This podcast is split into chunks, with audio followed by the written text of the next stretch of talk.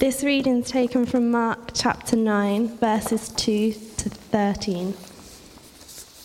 After six days, Jesus took Peter, James, and John with him and led them up a high mountain where they were all alone. There he was transfigured before them. His clothes became dazzling white, whiter than anyone in the world could bleach them. And there appeared before them Elijah and Moses, who were talking with Jesus. Peter said to Jesus, Rabbi, it is good for us to hear, be here. Let us put up three shelters one for you, one for Moses, and one for Elijah. He did not know what to say, they were so frightened. Then a cloud appeared and enveloped them, and a voice came from the cloud This is my son, who I love. Listen to him. Suddenly, when they looked around, they no longer saw anyone with them except Jesus. All, as they were coming down the mountain, Jesus gave them orders not to tell anyone what they had seen until the Son of Man had risen from the dead. They kept the matter to themselves, discussing what rising from the dead meant. And they asked him, Why do, you, why do the teachers of the law say that Elijah must come first? Jesus replied, To be sure, Elijah does come first and restores all things. What sorry, uh, then why then is it written that Son of Man must suffer so much and be rejected? But I tell you, Elijah has come, and they have done to him everything they wished, just as is written about him.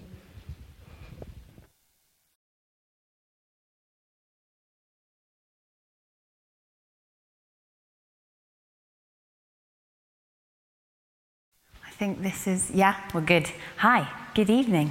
Nice to see you all in this very atmospheric setting. Hope you're doing good. Um, so, I'm going to start by telling you um, a bit of an embarrassing story. Uh, several years ago now, Owen, my husband, and I were at a wedding um, in London of two of his university friends, and um, the wedding was taking place in a church called All Souls Langham Place, which you may have heard of, some of you. It's quite a famous church, anyway, in London. And it's the, it was the church where um, a, a, famous Christian guy called the Reverend John Stott uh, was the vicar for, yeah, we've got some nods, some people know, uh, was a vicar for many, many years. And I guess that he was considered, um, uh, he's gone to be with the Lord now, but he was considered probably to be one of the kind of leading uh, Christian uh, people of the 20th century and wrote loads of books, preached some great sermons, etc. And anyway, um, he was uh, a close friend of the bride, um, who this wedding was. So Owen and I, you know, seizing our moment on our way into the church, um, into the reception, uh, saw this man who we had heard the bride refer to throughout the day as Uncle John. So we're like, right, let's just go chat to him. So we went over, um, and. Uh, it's awful when you think about this, isn't it? But we went over to him and we were, you know, shook his hand and really genuinely thanked him for his contribution to the, the church worldwide. And uh, he looked a little surprised, but we just put it down to, you know, wonderful Christian humility. Um, and then he started sort of talking a bit, um, asking questions about us. And we were living in Oxford at the time. And he said about how his daughter um, lived in Oxford. And as he said this, I was surprised because I was pretty certain that John Stott didn't have any children. And at that moment, I looked out the corner of my eye, and the best man, who was also one of Owen's uni friends, who knew exactly what we had done, was cracking up with laughter. We'd got the wrong guy.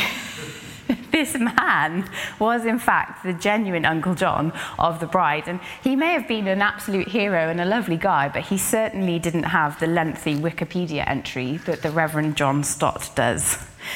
We'd got the wrong guy, and we'd hopefully been put off uh, schmoozing um, ever since that moment. Passages like this passage, Mark chapter 9, the transfiguration of Jesus, are there partly so that when it comes to Jesus of Nazareth, when it comes to Jesus Christ, we don't get the wrong guy. You know, we know who he is. It's this incredible moment where just three of the disciples, Peter, James, and John, are taken up this mountain. And whilst they're there, before their very eyes, Jesus is transfigured. He's kind of like metamorphosized as they look at him. You know, they see his, his glory the, the fullness of who he is He is God Himself in all His splendor, in all His brilliance, in all His beauty. What an incredible sight it must have been. And their words fail them, really. And they, they say stuff like, he's, you know, uh, whiter, bleached whiter uh, than you can imagine. And um, the, uh, with him appears um, Elijah and Moses, and they start talking. Um, in Luke's account, we've got an account of this in uh, Matthew, Mark, and Luke's Gospel. And in Luke's account, we are told that Elijah and Moses and Jesus actually discuss Jesus' forthcoming crucifixion. And then the voice of God the Father says, This is my son whom I love. Listen to him. Peter, James, and John, listen to him. Look at how brilliant he is. Look at how splendid he is in his glory. Listen to him. Now, I read this passage, um, I think it was probably about eight months ago, and um, a verse in it just struck me so much. You know, sometimes you have those moments where the Holy Spirit just really draws your attention to something. And ever since that moment, I kind of haven't been able to get this verse out of my head. It's become a bit like my prayer. A bit like my prayer for the people of God and for the church in the West as well. Verse 8 says, Suddenly, when they looked around, they no longer saw anyone with them except Jesus. Suddenly, when they looked around, they no longer saw anyone with them except Jesus. All that they saw was Jesus. He was everything, He was all that they saw. And in a sense, that's kind of just Mark giving us some information. It's just descriptive. It means that Elijah and Moses and Jesus were there at one point, and then now at this point, Elijah and Moses have gone. But in another way, I think that that verse means so much more. All they could see was Jesus. Suddenly, everything else had paled into insignificance, and they had seen him for who he really is in all of his glory, God Himself with them. And nothing else really mattered anymore. All they could see was Jesus. And it's kind of been making me, that, that verse, ask um, a few questions of myself.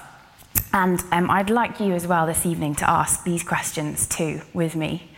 Firstly, who are you looking at? Who are you looking at? This passage, as I said, and passages um, a bit before it in Mark's Gospel, like where Jesus is baptized, and we again, interestingly, hear the voice of God the Father from heaven saying, This is my Son whom I love, this is who he is, this is his identity. Passages like that, passages like this, uh, the crucifixion, the resurrection, the ascension, they all add up to show us who Jesus really is, who it is that we're looking at, to ensure that we don't get the wrong guy. This isn't just, you know, Jesus isn't just another impressive prophet like Elijah, who was there as well. No, he isn't just another leader of the people of God like Moses was. This is the one who has power over nature. This is the one who the disciples had seen offer forgiveness of sins. This is the one who claimed to be God in the flesh. Disciples, us, you know, don't get the wrong guy. Do you know who it is that you're looking at? This is God Himself with us. And all of those hundreds of years where God's people had been waiting for the promised one, the one who would bring uh, the day of the Lord, the one who would bring salvation, the one who would bring hope, who would bring peace on earth, who would bring light in the darkness. All those years of yearning and waiting and longing were over. He was here the promised one, the Messiah. And so much of Mark's gospel is about proving that case, laying that out for us. This is him. He's here. The waiting is over. The Messiah has come. Peter later on, uh, he's so impacted by this experience, I mean, who wouldn't be, uh, that he writes in his letter um, in 2 Peter chapter 1 this about the, this moment of the transfiguration. So this is in verse 16 through to 18 of 2 Peter 1. He says, For we did not follow cleverly devised myths when we made known to you the power and coming of our Lord Jesus Christ i.e., we haven't got the wrong guy. We know who we're talking about, we know who we're looking at. We were eyewitnesses, he says, of his majesty. We saw with our own eyes. We know who it is that we're looking at. He is who he says he is, Jesus. And in that moment, when Peter, James, and John see Jesus for who he is, when they get who it is that their gaze is cast upon, when they see him, it makes sense, doesn't it? That verse 8 happens. That that's the kind of progression of where this goes. That they see who they're looking at. They see Jesus in his splendor, in his majesty, in his glory. And then they don't see anything else. You know, Jesus is all that they see. It would be the same for us, won't it? When, you know, scripture promises that one day, when Christ returns, every knee will bow, everyone will see him, and everyone com- will confess that he is Lord, and we will see him face to face, and we will know who it is that we're looking at. And it makes sense, doesn't it? that when you come face to face, and we, we have, if we're following Jesus this evening, you know, if we have seen the one who's fashioned the whole universe, the one in whom we find our deepest longings and desires met, the one in whom we can make sense of life, the one who forgives our shame, the one who heals our past, the one who offers us a future, it makes sense, doesn't it? That if you see him, if he's the one you're looking at, that everything else would kind of take its rightful place. Everything else would pale into insignificance. I started thinking that I'd really like written over my life Laura Gallagher. All she could see was Jesus. Nothing else compared with him. You know, yeah, Laura, she had other things in her life, of course she did. But actually, it was all about God.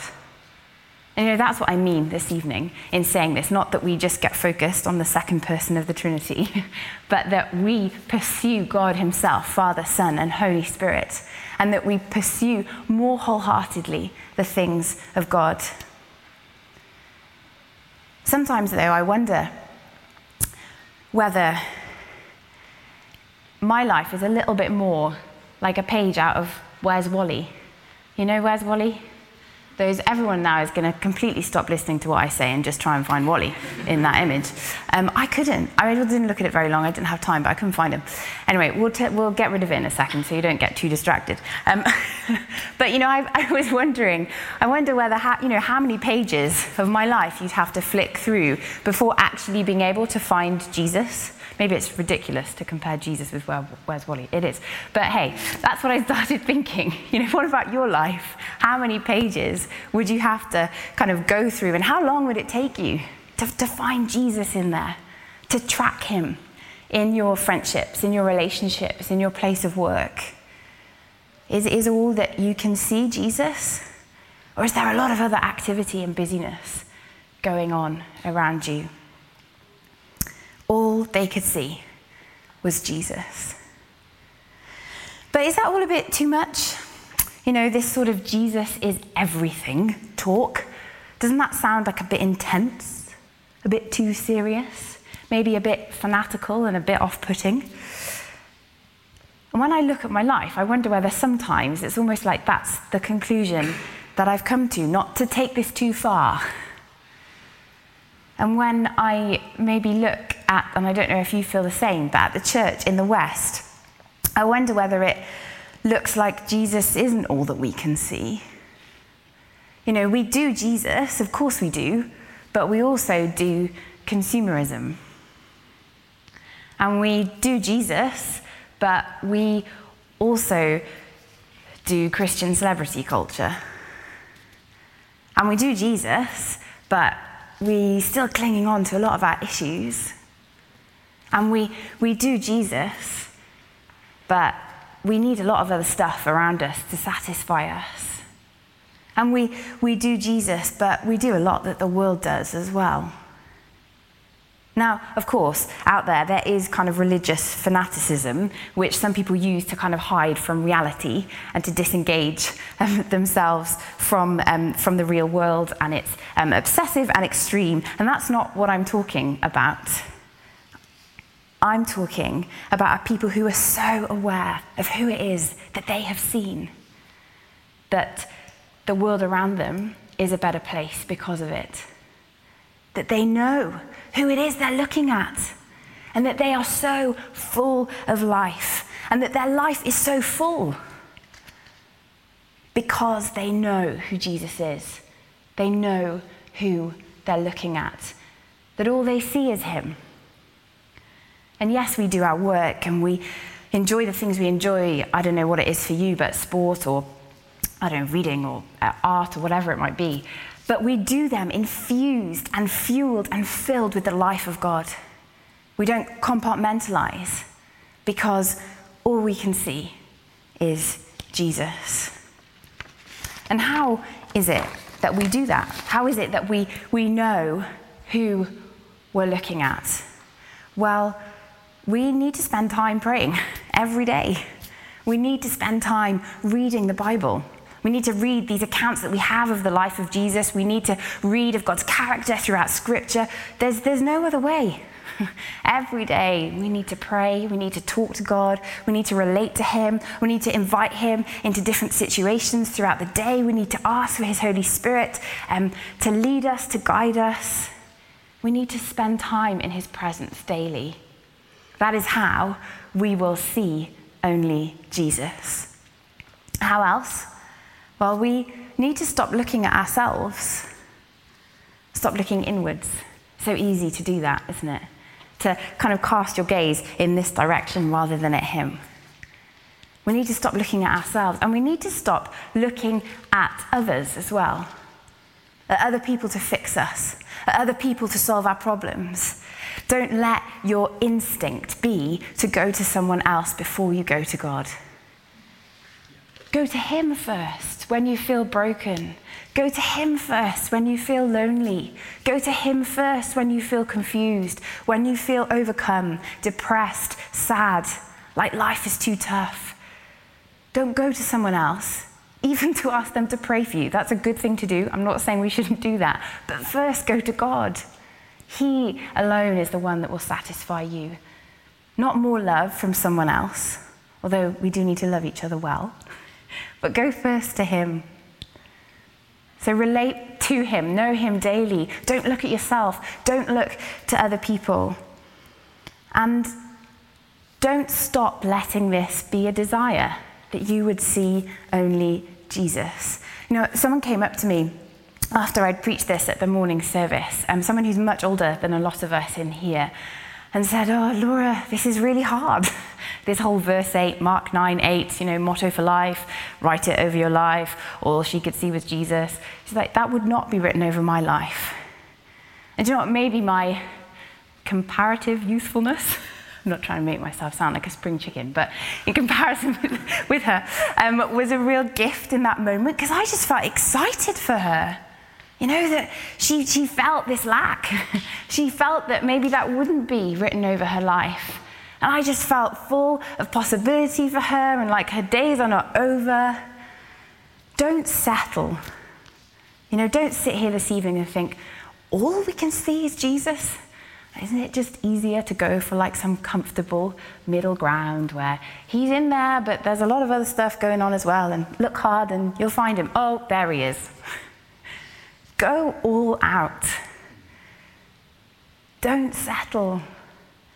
It's not too late, no matter how old you are. Let this be written over your life. Don't go for um, a middle, go for it all. Because it's only when you give yourself fully to God that you will be fully who you were made to be. Only when He is fully in you will you be fully you. So know who it is that you are looking at this evening. And secondly, I want to ask us what is it that you're looking for? What is it that you're looking for? This passage moves on after that vision of splendor of them seeing Jesus. Um, with Peter, bless him, he gets a bit of a, um, bad rep, doesn't he, Peter? I mean, he's, he's pretty confident and gobby, so, you know, got to keep him in his place. But he says here, and Mark's being a little bit funny, he's saying, you know, Peter didn't even know what he was saying. Um, I mean, who would in that moment? Let's give him some grace, poor Peter. But he says, let's put these tents up, you know, one tent for Jesus and one tent for Pe- um, Elijah and one tent for Moses. And in a sense, it's because he is remembering how in the Old Testament, where the presence of God came, you needed the safety of a tabernacle or of a tent so that you wouldn't be completely overwhelmed and consumed with the presence of God. So, in part, it's that, yes. But in a sense, I reckon if we get to understand who Peter is, there's another thing going on here. Peter was looking for glory and triumph, the shine, the sparkle, the lights. That's what he liked. The, the success. That's what Peter wanted, and he wanted to stay there, you know, put the tents up. This is great. And, you know, Jesus, all that stuff you've been saying about the cross and how you're going to be rejected, that's just embarrassing. So pipe down with that and more of this shining, dazzling, whoa, look at you, you're brilliant, this is amazing. Put the tents up, stay here. Let's not go to the cross. Just before this passage, um, they have this conversation, Jesus and Peter, where Peter says, where Jesus says, Who do you say I am? And Peter says, You're the Christ. And Jesus says, Well, I'm going to be rejected and crucified. And Peter takes Jesus. Can you imagine this? Peter takes Jesus to one side and like tells Jesus off and says, Don't say that. That's not going to happen. And Jesus is like, No, it is. Because you see, not only did the disciples need this transfiguration moment so that they didn't get the wrong guy, they knew who they were looking at. They needed it so that they would get the pattern of the kingdom right too. Because actually, the kingdom of God isn't about success. The kingdom of God isn't about the glitz and the glam and the shine. Although, forgive us, Lord, in the church, sometimes we make it seem like that's what it is about. The kingdom of God, the pattern of the kingdom, and Jesus shows us this, is about a life laid down, is about sacrifice, is about self giving, is about pouring yourself out for others. That's the pattern of the kingdom. Not this kind of celebrity, glitz, glam, hype. But the glory, the glory is in that too. You know, don't be mistaken. The glory is in the cross. The glory is in the way of a life laid down. That stuff that you'll do that no one will ever know about. The thankless tasks, the things forgotten. The pattern of the kingdom, you see, is not about success, but about surrender about laying your life down. So, what is it that you are looking for? Success, achievement, glamour, the sparkle, the shiny stuff? Or actually, do you want to know afresh as you look at Jesus, the one who models this for us, the glory, however paradoxical sometimes that might seem, the glory of self giving? The glory of that which is done in the quiet place, the servant heartedness, the humility. And maybe in order for this to happen, in order for this to be all that we see of Jesus, we need to get rid of some stuff. Some stuff that will distract us. Maybe it actually is physical stuff, I don't know. Having too much stuff can be a distraction. Or maybe it's changing slightly our way of thinking about our future, what we're looking for to satisfy us, to fulfill us. Maybe we need to ask God how it is that He wants us to pour ourselves out for those around us. And thirdly, I want to ask us where are you going to look when the scene changes? Where are you going to look when the scene changes? It's really interesting what happens after this transfiguration moment. Um, after we have this kind of mountaintop, incredible experience of the glory of Jesus being seen, uh, they go, if you read, you can read of this um, in, from verse 14 onwards. The disciples go and they see uh, evil and brokenness and the reality of a fallen world face to face.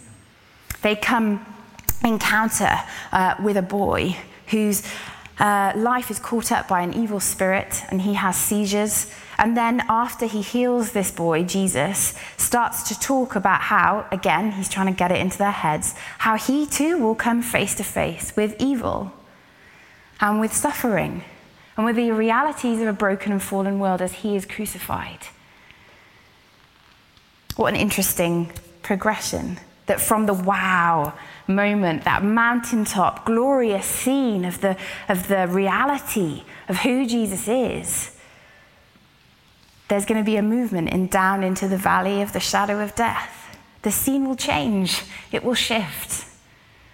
Because you see, when you're in the valley of death, when suffering comes, when struggle comes, you need to remember who it is who is with you on the mountain, too who it is that you're looking at. When the going gets tough, who is it that you can see? When the going gets tough, when the suffering comes, when the scene changes and it's not a mountaintop glorious experience, but a valley of challenge, of, of suffering, of death, who is it that you're looking at? You know, what if the world, and it doesn't bear thinking about, obviously, but what if the world were to throw at you your biggest nightmare? I don't know what that might be for you, the thing that you dread the most. We've all got those things, those fears that we have. The thought of cancer, of losing a friend, of debt, of unemployment. If those things came crashing in, or, or maybe they have, into your life, if those things came crashing in, would it be for you game over? Would your gaze be permanently down? The invitation for us this evening, when the scene changes, is to remember who it is that we're looking at.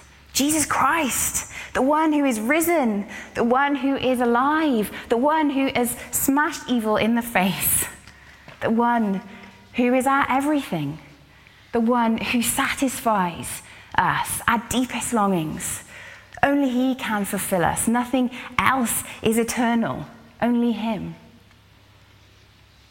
When the scene changes and all we can see is Jesus, in a sense, we become untouchable. No, nothing can shake us. Not that we become unhuman and we don't cry and we don't groan when stuff is wrong. And, you know, we need to acknowledge that those things, if they came, were not good and not right. But actually, if we're fixing our gaze on Jesus, if we're looking at Him, then nothing ultimately can touch us. Because when Jesus is the object of your affection, when Jesus is where your gaze is set, when you are looking at Him, nothing else matters. Suddenly, all they could see was Jesus. And with Jesus, when you're looking at Him, the risen, resurrected Lord who has power over the biggest evil of death itself. Even death has lost its sting, hasn't it, for us in Jesus. So, where will you look when the scene changes? Will you look down or will you look to Him? Will you look inwards or will you look to others or will you look to Jesus? Will you set your affections on Him. And finally, who's looking at you? Who is looking at you? So, who are you looking to? What are you looking for? Where will you look when the scene changes? But who actually is looking at you? You know, long before this Mark 9, verse 8 moment of them being brought to a point where that they could see was Jesus, that he was everything, that everything else kind of took its rightful place in the light of who he is, before that moment, listen to what we read at the beginning of Mark's gospel. This is the very first chapter, which is called the calling of the first disciples. As Jesus, this is verse 16, walked beside the Sea of Galilee, he saw Simon and his brother Andrew casting a net into the lake, for they were fishermen. Come follow me, Jesus said, and I will make you fishers of men. At once they left their nets and followed him. Verse 19 When he had gone a little further, he saw James. You see, long before we look at Jesus, he looks at us. He is the one who sees Zacchaeus up in that tree.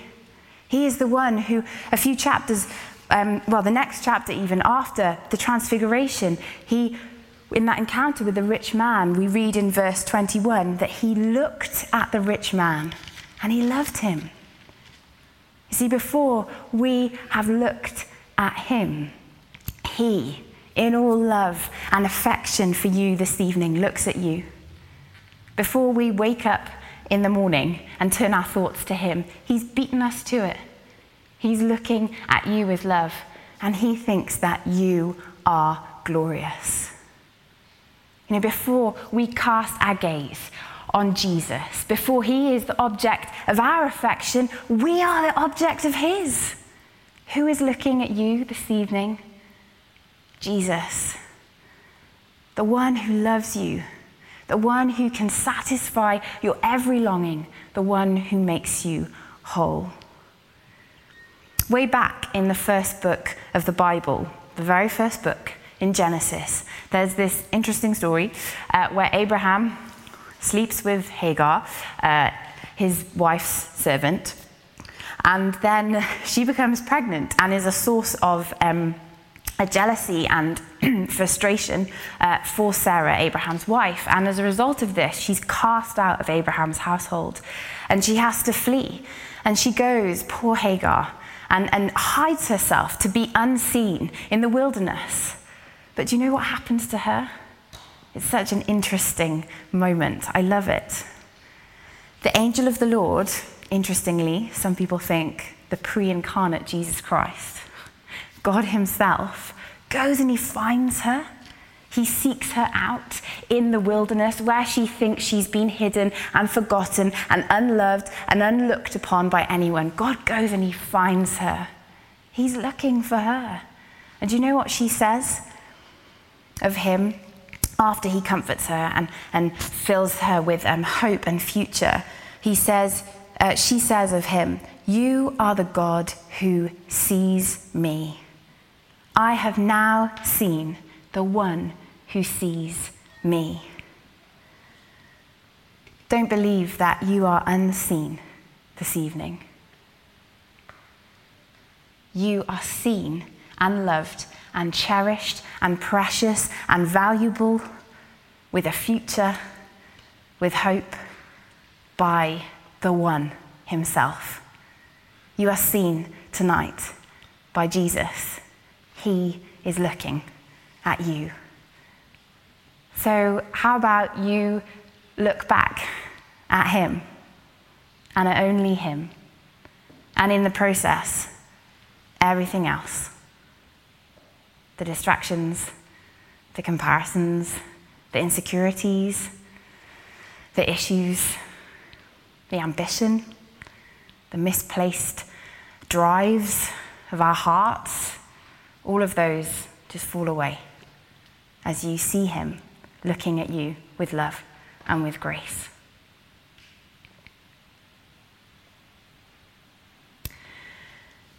I'm going to um, take a moment to pray that verse over us, almost like a kind of, um, I guess, a, a prophetic statement that this is what can be written over each one of our lives that Mark 9, verse 8. And what I'd love you to do is to, as I, as I pray that, to make that personal. And don't force yourself. But if that is what you want, if you don't want to be distracted, but you want to be wholeheartedly pursuing the one who, who sees you and loves you, then make that prayer yours.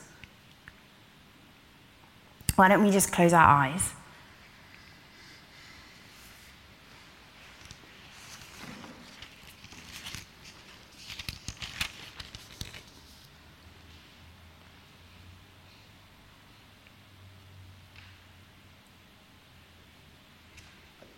And maybe if you want this to be your story, maybe just put your hands out.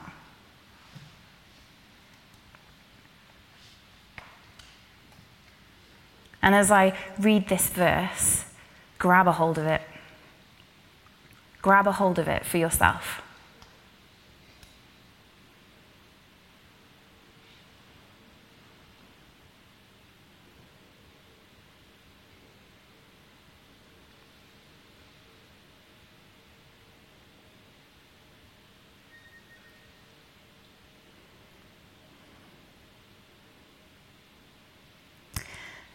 Suddenly, when they looked around, they no longer saw anyone with them except Jesus.